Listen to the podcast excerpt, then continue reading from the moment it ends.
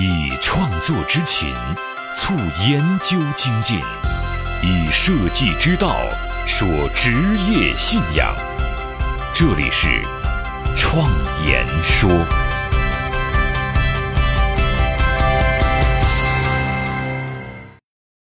大家好，我是主持人张子健。今天啊，我们接着来聊同理心训练的方法。前面我们说到了同理心训练五个步骤的前四个步骤，今天呢，我们来接着讲第五个步骤，也是最为重要的一个步骤——反馈别人，也就是说出你认为你听到的事情，让别人知道你了解他。改变命运的设计力量，相伴一生的职业信仰，启迪思想的心灵碰撞。坚定清晰的幸福方向，请与我一起设计信仰。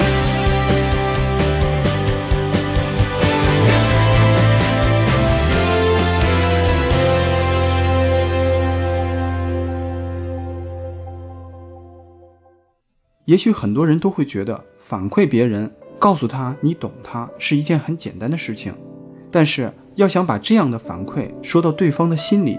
却不是一件容易的事情，不仅要说到点儿上，还要刚好与对方的情绪吻合。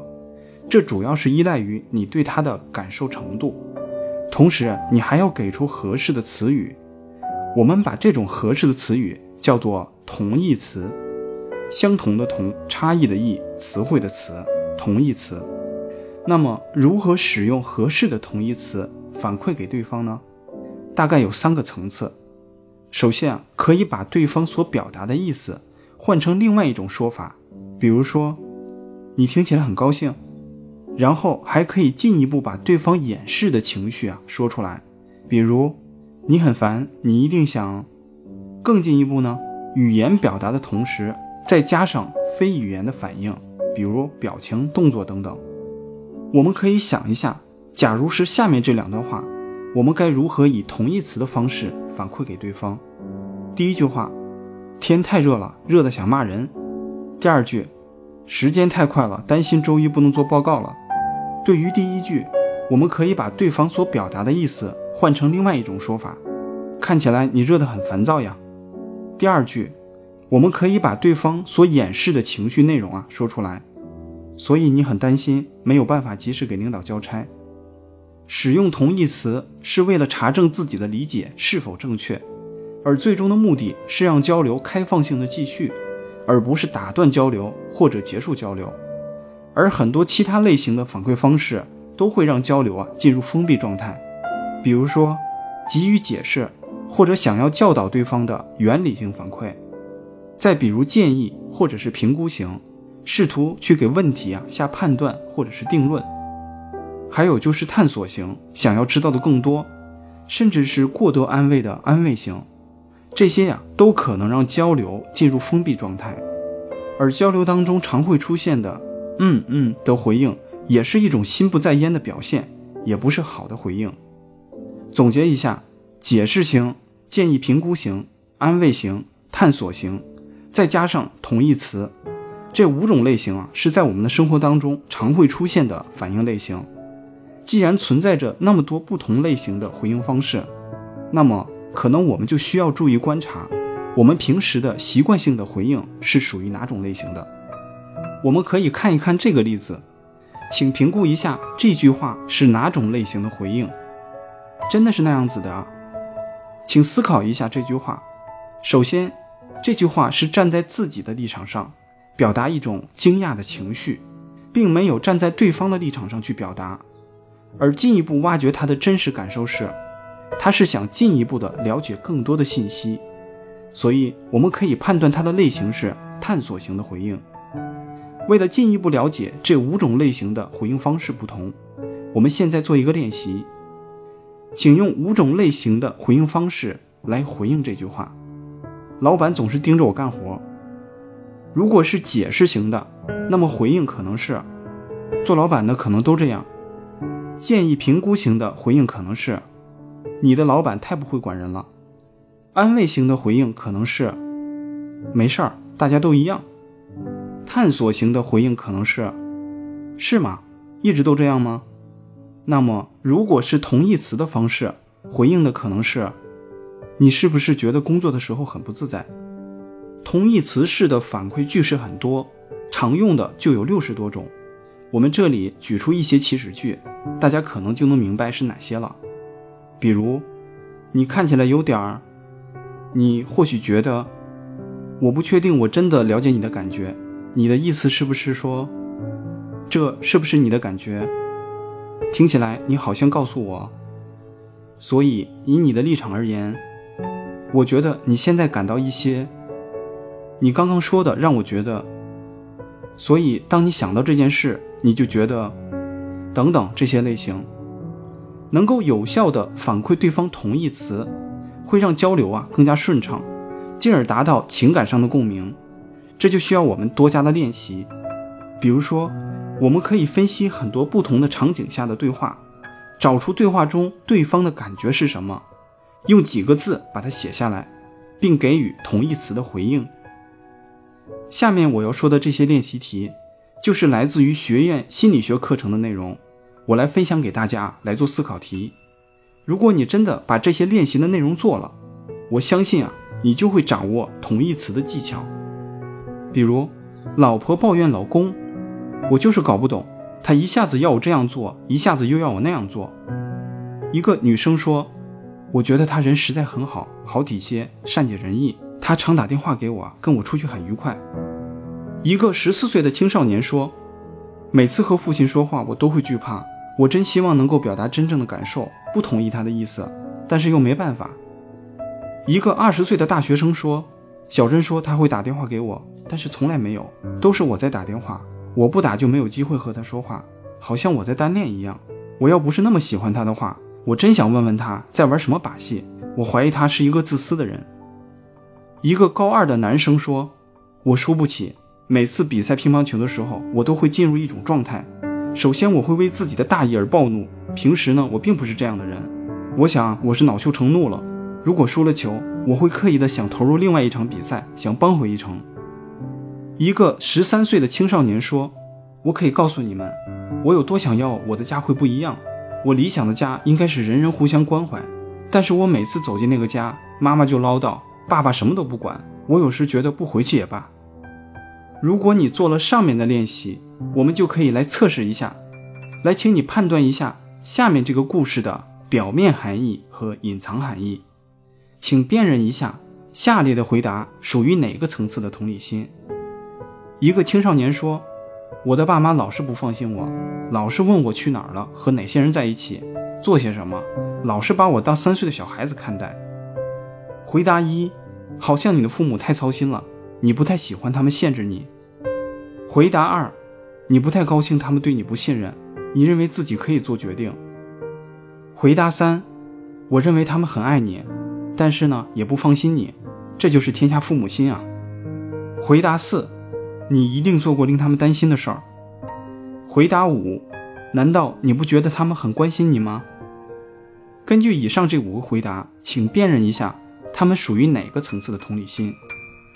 那下面啊，我们再接着做一些辨认隐藏感觉的练习。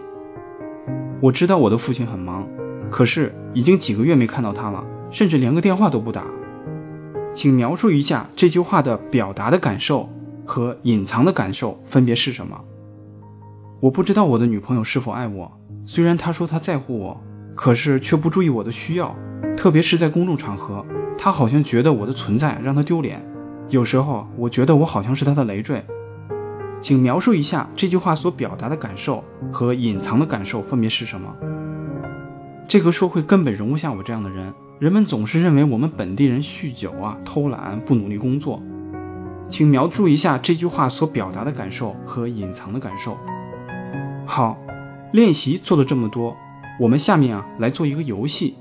每个人预先准备一个故事案例，互相啊不能预先沟通，然后三个人一组，一个人扮演咨询员，一个人啊扮演当事人，一个人扮演记录员，让咨询员对当事人咨询时，请使用同理心技巧。二十分钟之后，三个人一起分析记录资料，讨论咨询员的同义词的反馈是否正确，评估咨询员扮演者的表情姿势和语气语调的合理性，然后互换角色，重复以上的步骤。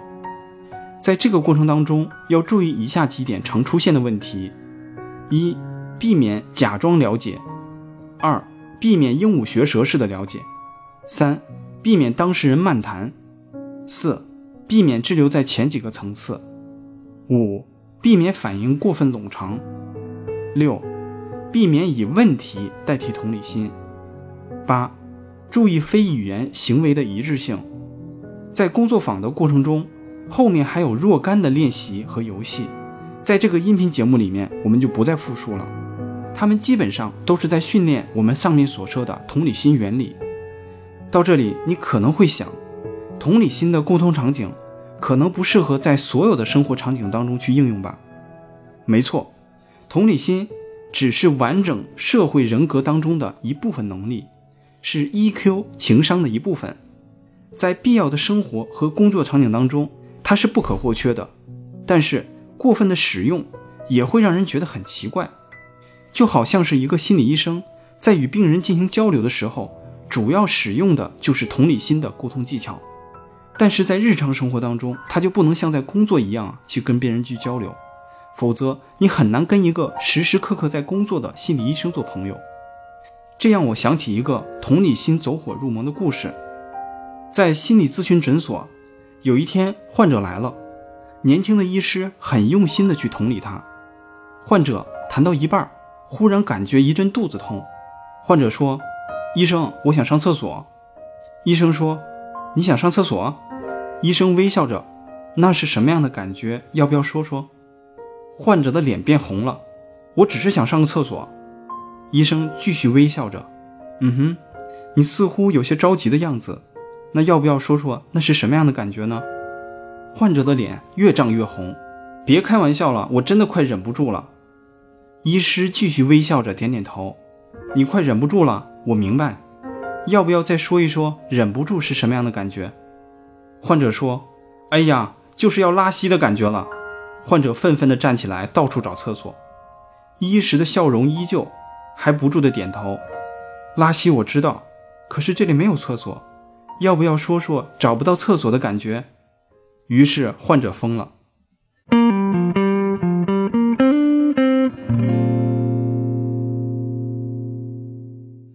好了，说到这里啊，前面关于同理心的训练内容已经分享完了。同理心是心理学的一部分，大家在别的地方或者是网络上啊，能找到大量的学习资料。如果想深入的学习，可以自行的去查询。我在学习的过程当中，也找到了很多同理心的分析工具，比如说前面我分享的同理心地图，还有情绪分析图、沟通口语障碍评估表。身体专注行为评估表，我觉得这些都是一些不错的辅助工具。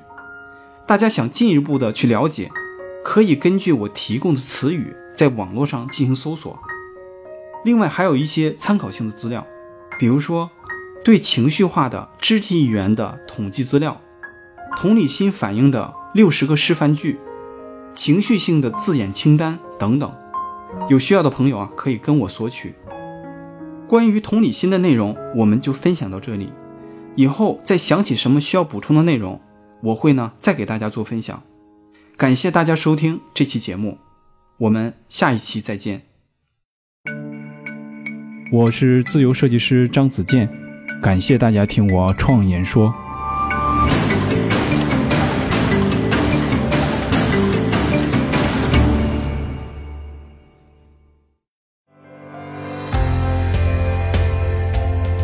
所见的现实，转瞬之间必然会被改变；所闻的金科玉律，可能是路上的艰险；所感的困苦，到了明天，也许比蜜还甜。人生一世，白驹过隙，倒不如昂首挺胸，做个坦荡匠人。我是设计师。